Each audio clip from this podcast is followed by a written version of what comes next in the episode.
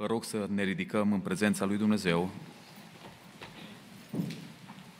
și să deschidem cuvântul Domnului în Levitic, capitolul 19, versetul 16. Cartea Leviticului 19, versetul 16, pagina în Biblie 129.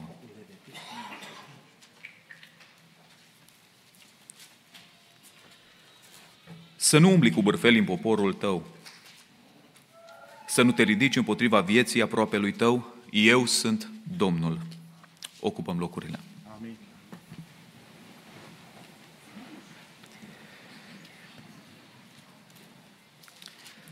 La un moment dat s-au întâlnit două femei care au început să vorbească de altă femeie care nu era de față. Știu că niciunul dintre noi n-am făcut lucrul ăsta. Însă, la un moment dat, într-o noapte, una din femei are un vis cu un deget acuzator care era îndreptat înspre ea. Dimineață s-a trezit tremurând, pune mâna pe telefon și își sună păstorul. Programează o întâlnire cu păstorul și ajunge în biroul pastoral și spune păstorului visul. Și el întreabă pe păstor, frate păstor, oare degetul care arăta acuzator asupra mea era degetul lui Dumnezeu? Oare Dumnezeu este mânios pe mine pentru că am bârfit? Este bârfa un păcat atât de mare, de grosolan? La care păstorul nu-i dă răspuns, tace, femeia insistă, frate, mă mai poate ierta Dumnezeu pe mine?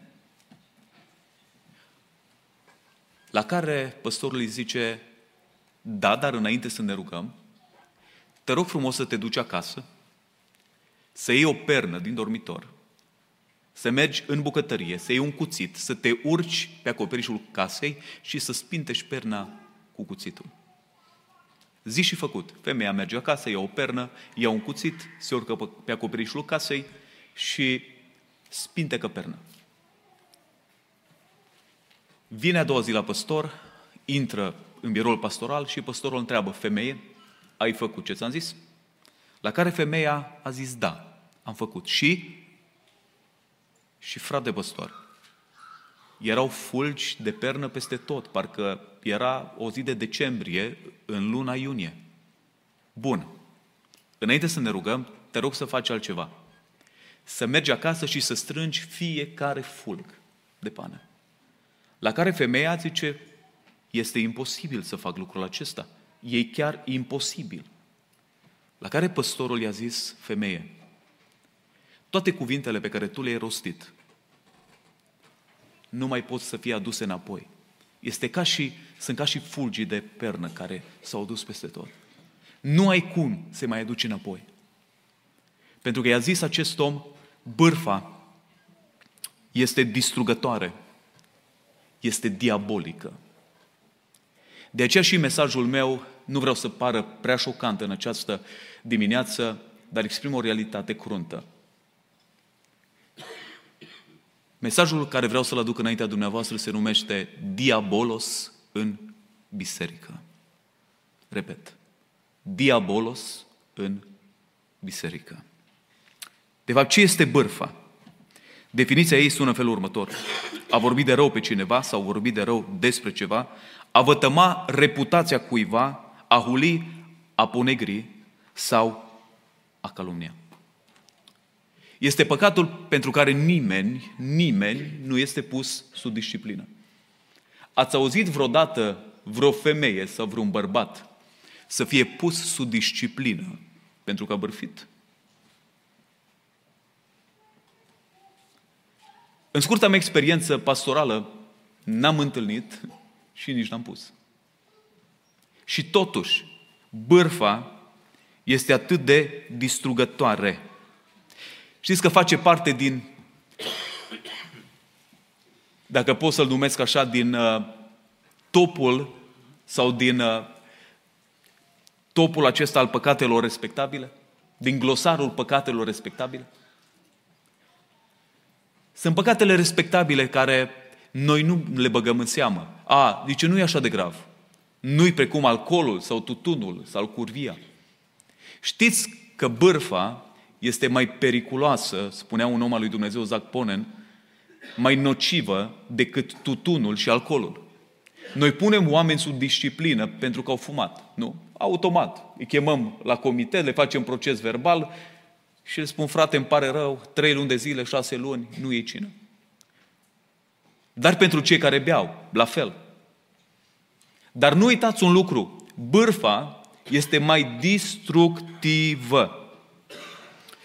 Bârfa este lucrarea diavolului, fiindcă poartă caracterul diavolului, ne face să ne asemănăm cu el, să-l copiem. Bârfa traduce termenul diabolos, care chiar și pentru cei care nu știu limba greacă, sugerează gravitatea acestui rău. În limba română, având derivatul diabolic, diabolos înseamnă acuzator, învinuitor și este folosit de 34 de ori în Noul Testament ca și nume a lui Satan. Dacă bârfa este lucrarea diavolului, bârfitorii ce sunt? Știți că am convertit bârfa? Pe lângă alte lucruri pe care am început să le convertim în biserica contemporană, am început să convertim și bârfa și am pus-o sub umbrela motive de rugăciune. Zice, frate, soră, zice, am un motiv de rugăciune și numai motiv de rugăciune, numai e acela. E ca și moneda templului. În momentul în care veneau evreii la templu, știți că la intrare în templu erau mesele schimbătorilor de bani. Numai că evreul venea cu moneda romană și evreii spuneau așa, trebuie să schimbăm moneda romană cu moneda templului pentru că tu spurci templul. Păi era aceeași mărie, vorba românului, dar cu, alt, cu altă pălărie. Am început să convertim bârfa, să îi dăm numele de motiv de rugăciune, frate. Am un motiv de rugăciune, soră. Și numai motiv de rugăciune. Și în motivele de rugăciune, ei la rând absolut toată biserica. Pentru că sunt o grămadă de oameni care au urechi de marțiane. Vin la biserică ca să capteze tot. Unii oameni vin la biserică tocmai ca să aibă carne de tun pentru săptămâna care vine. Oamenii aceștia se uită cum e îmbrăcată sora. A, zice, la cort, tot cu aceeași uh, rochi o venit și după masă. Se uită să vadă din ce mașină cobori. Se uită să vadă dacă stă bine cravata sau cămașa pe tine. Pentru că oamenii aceia, în timpul săptămânii, pur și simplu, să aibă ce bârfi. Bârfa este ca telefonul fără fir. Nu știu dacă v-ați jucat, cel puțin frații mai în vârstă și generația mea în România, ne jucam telefonul fără fir. Ne strângeam câțiva băieți, copii la, la, în fața blocului și la un moment dat eram vreo șapte, opt așa în rând și primul zicea repede, mașină. Și altul înțelegea, înțelegea benzină.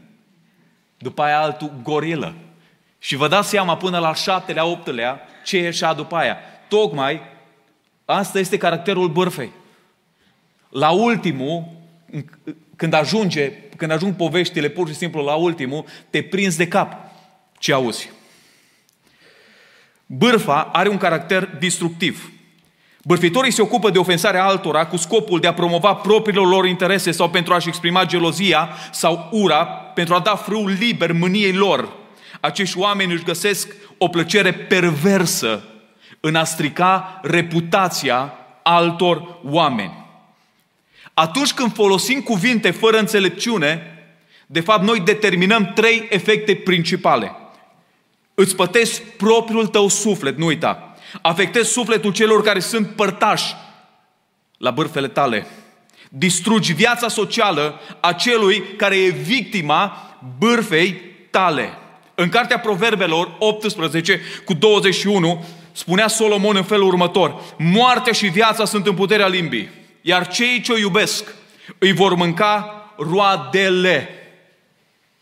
Și Sfântul Bernard spunea în felul următor că Satan conduce gura celui ce bârfește și urechea celui ce ascultă bârfa. Limba unui șarpe este ramificată în două părți. Tot astfel este și limba celui ce bârfește. Cu ea îl otrăvește pe cel bârfit și pe cei ce au parte la bârfă. bârfa, ascultați-mă, distruge reputații. Pătează imaginea oamenilor. Îi face să fie văzuți ca cei mai nemernici oameni. Îi face să-i privim pe oameni care odată i-am apreciat, să-i privim cu suspiciune. Pe oameni în dreptul cărora am fost în stare să băgăm mâna în foc într-o zi. Pur și simplu, bârfa le distruge reputația. În 1 Samuel, capitolul 24, începând de la versetul 9, Biblia surprinde o scenă fantastică. Când Saul îl urmărea pe David și obosit se, curcă, se culcă la gura peșterii în Ghedi, David era în fundul peșterii cu generalii lui. Și la un moment dat, Saul dorme buștean. Atunci generalii se apropie de David și zice, împărate, împărate, uh, uite, Domnul ți l-a dat pe, pe mână. Acum termin cu el, te întronăm împărat, biruința aia ta. Și David scoate cuțitul și cu inima bătându-i tare și mâna tremurând, îi taie un colț din mantia lui Saul. După ce se depărtează Saul, la un moment dat, David începe să strige. Împărate, împărate, ce asculți tu vorbele oamenilor care zic, David îți vrea răul? Pentru că Saul s-a înconjurat de oameni care îți spuneau așa, împărate, ginerele ăsta tău nu-i de treabă, să știi. Uită-te cum uh, își aranjează lucrurile.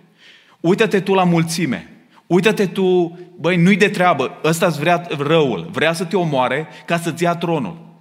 Știți ce e important? E foarte important cu ce oameni te însuțești. E foarte important de ce oameni depinzi. E foarte important cu ce oameni vorbești, cu cine îți bei cafeaua, pe cine suni în fiecare zi, pentru că există oameni care te pot influența negativ, pur și simplu negativ. Și să dorești răul unor oameni care niciodată nu ți-ar dori răul. Există oameni specializați să facă lucrul acesta, să păteze reputația altor oameni. Mi-a zis cineva ceva despre tine. Cine? O persoană de încredere. Toți au persoane de încredere. Frate, dar cine, cine ți-a zis? A, zice, o, uite, îți promit, zice, o persoană de încredere, dar îți zic, dar pe cuvântul meu, zice, nu mai zici la nimeni, da? Și toți fac așa, îți zic, dar nu mai zici la nimeni, îți zic, dar nu mai zici la nimeni. Și următoarea duminică, pur și simplu, toată biserica știe. Vreau să vă spun ceva, dragii mei, să vă întreb, dacă ați fi aflat ceva despre mine, pentru că bârfitorii scot în evidență lucrurile ireale, pentru că din pricina geloziei, a invidiei, unul dintre scopurile bârfei îi gelozia, îi invidia, îi răutatea pur și simplu din inima oamenilor.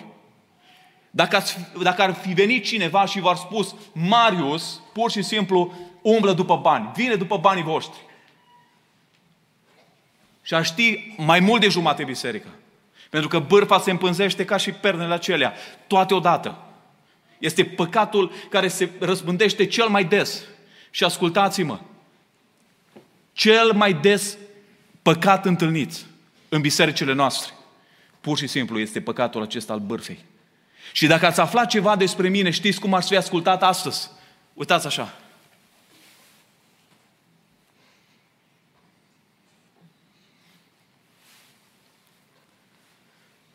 Dar ce și ăsta ne mai predică?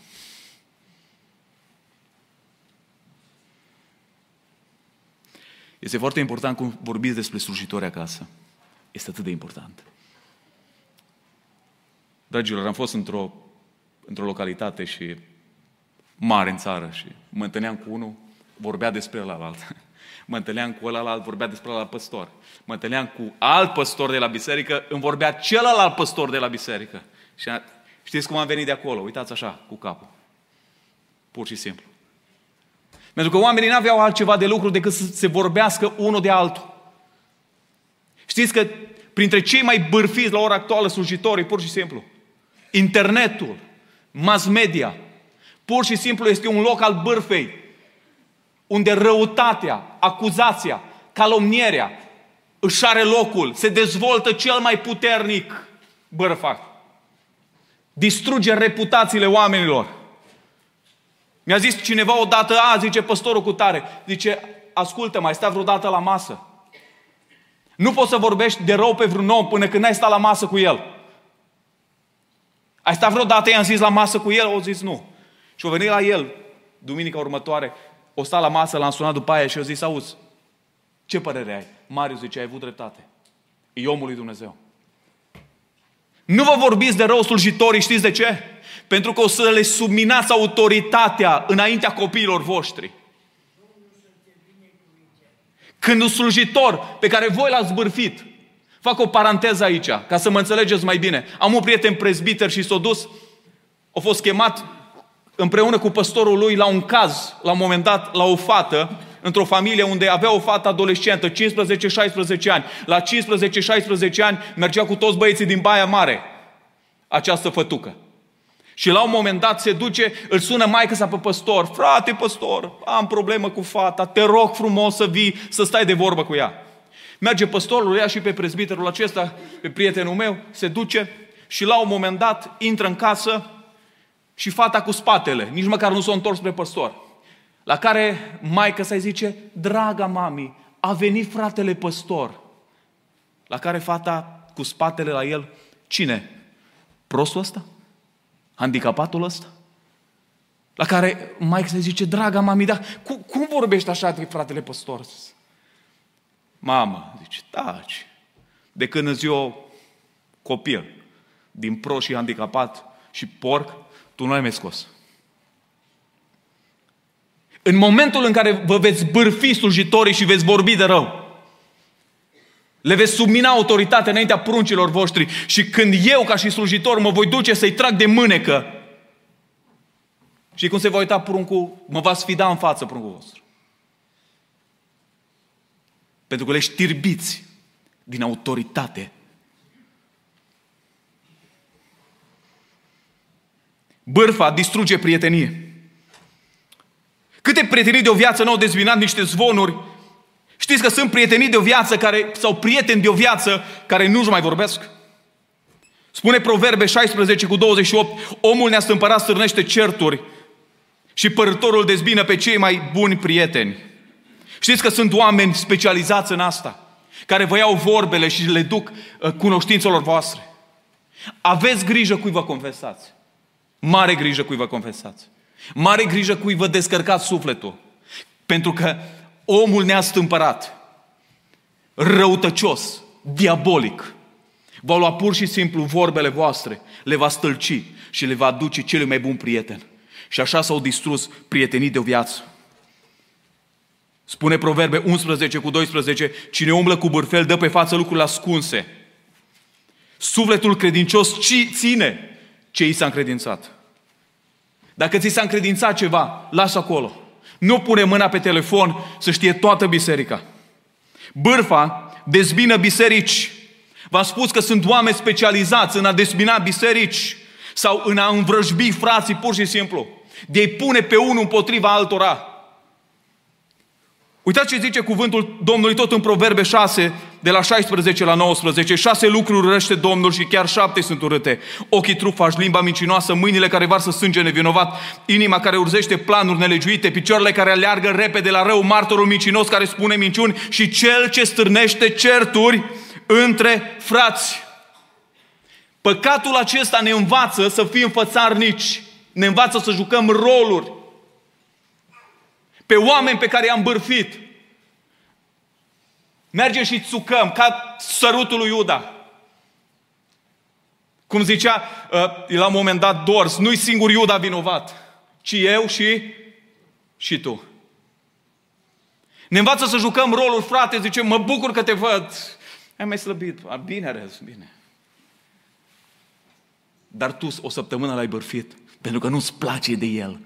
Pentru că te roade și ne roade invidia, iubirea de sine, răutatea și egoismul.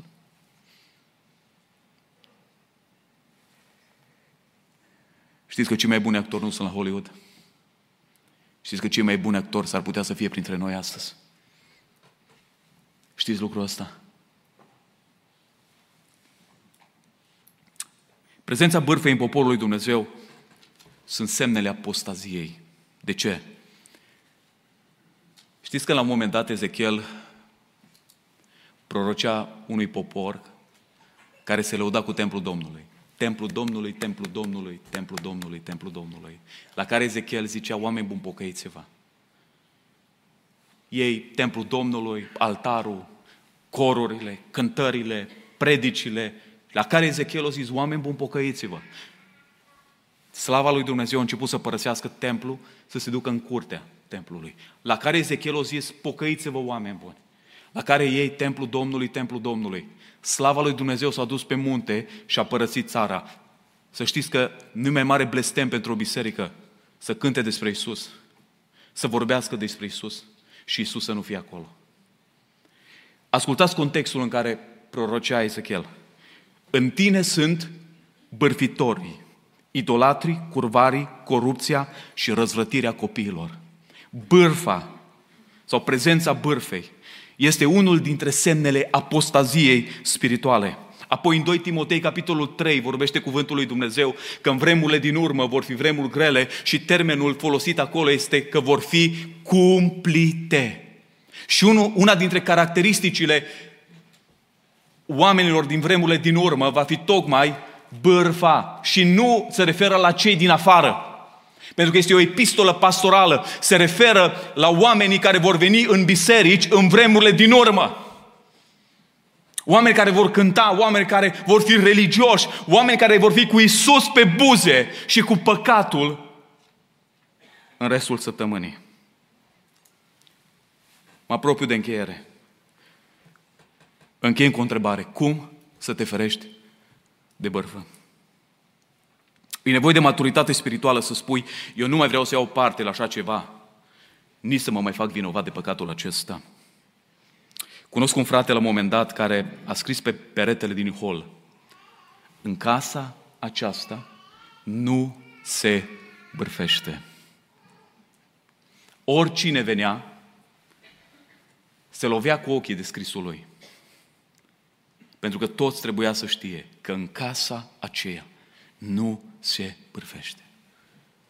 Oare câți dintre noi n-ar trebui să luăm în această dimineață, după ce plecăm acasă, o pensulă și vopsea? Și să scriem și pe peretele inimii noastre, dar și pe pereții caselor noastre. Să nu uităm niciodată că în casa aceasta nu se bârfește. Când auzi ceva negativ despre un om, ai curajul și demnitatea să-l confrunți. Ai curajul. Când auzi ceva negativ de fratele tău,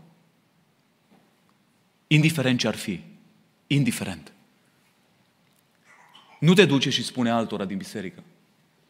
Ai curajul și demnitatea să-l confrunți, pur și simplu să-l confrunți. Am auzit odată ceva negativ despre un păstor de la noi. Și am zis, nu se poate așa ceva. Eu îl știu pe omul acesta, dar nu se poate. Era într-un cerc mai restrâns. Nu știu cât de restrâns era cercul. Inima mea îmi dădea ghes să pun mâna pe telefon și să-i sun, să-mi sun alți prieteni păstori și să le zic, băi, nu-mi vine să cred ce a făcut asta. Băi, pur și simplu, omul ăsta, chiar așa îi? Dar n-a zis așa, nu mă, nu mă duc să vorbesc cu nimeni, vreau să-l trag de mânecă și să-l confrunt. Și l-am găsit în holul bisericii, l-am tras de mânecă și am zis, frate, uite ce am auzit despre tine. E, e adevărat sau nu spune?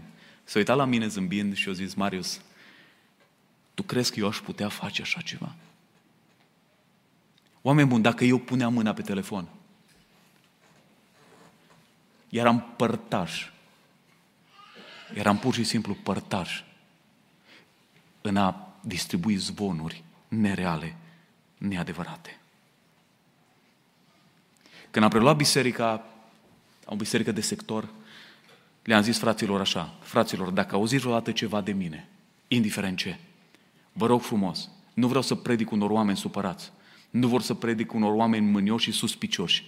Trageți-mă de mânecă și spuneți-mi, vă rog frumos, care e problema voastră? Găsește tot timpul lucruri pozitive la oameni. Știm că e greu la unii să le găsim lucruri pozitive. Găsiți-le totdeauna lucrurile pozitive. O, da, e adevărat, este așa, dar este un bun constructor. Dar uh, e un bărbat frumos. Dar este grijulie cu soția. Găsiți-le lucrurile pozitive. Mi-aduc aminte de o soră din România care ea nu vorbit și n-a vorbit pe nimeni de rău niciodată. Frații veneau, o întrebau ce părere ai de. A, zice, e bărbat bun. Dar ce părere ai de? O, zice, el e un bun tătic, un bun soț. Au întrebat-o, frații, hai să vedem ce părere are despre diavolul, despre satana. Și au zis frații, soră, soră, ce părere ai de diavolul? La care femeia stă și se gândește și zice, hărnicuț, hărnicuț.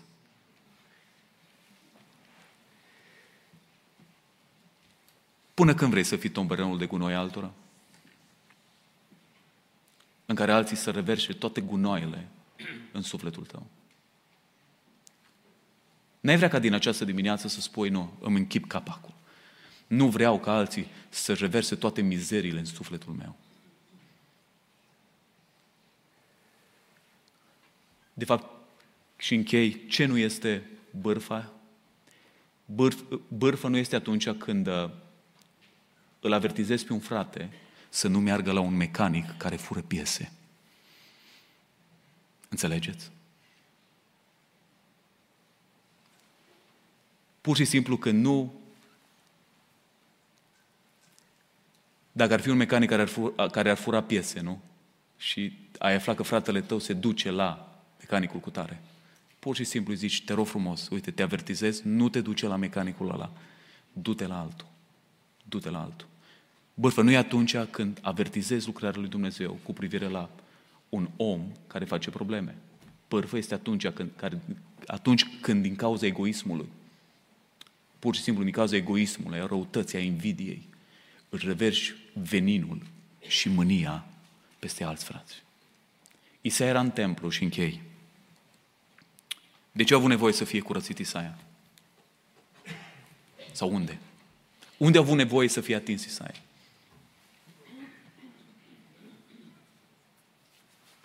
Dragilor, fiecare dintre noi ne-a făcut vinovați de păcatul acesta, poate mai mult sau mai puțin. Trezirea vine pentru că păcatele mari, un, doi le depistăm. De ce nu vine trezirea în bisericile noastre? Simplu. Pentru că ținem păcatele respectabile la sânul nostru. Și spunem, a, bârfa nu-i mare lucru. Dar ascultați-mă, din punct de vedere a Scripturii, bârfa este lucrarea diavolului. E diabolos în biserică. Dumnezeu să ne ajute să ne pocăiem. Amin.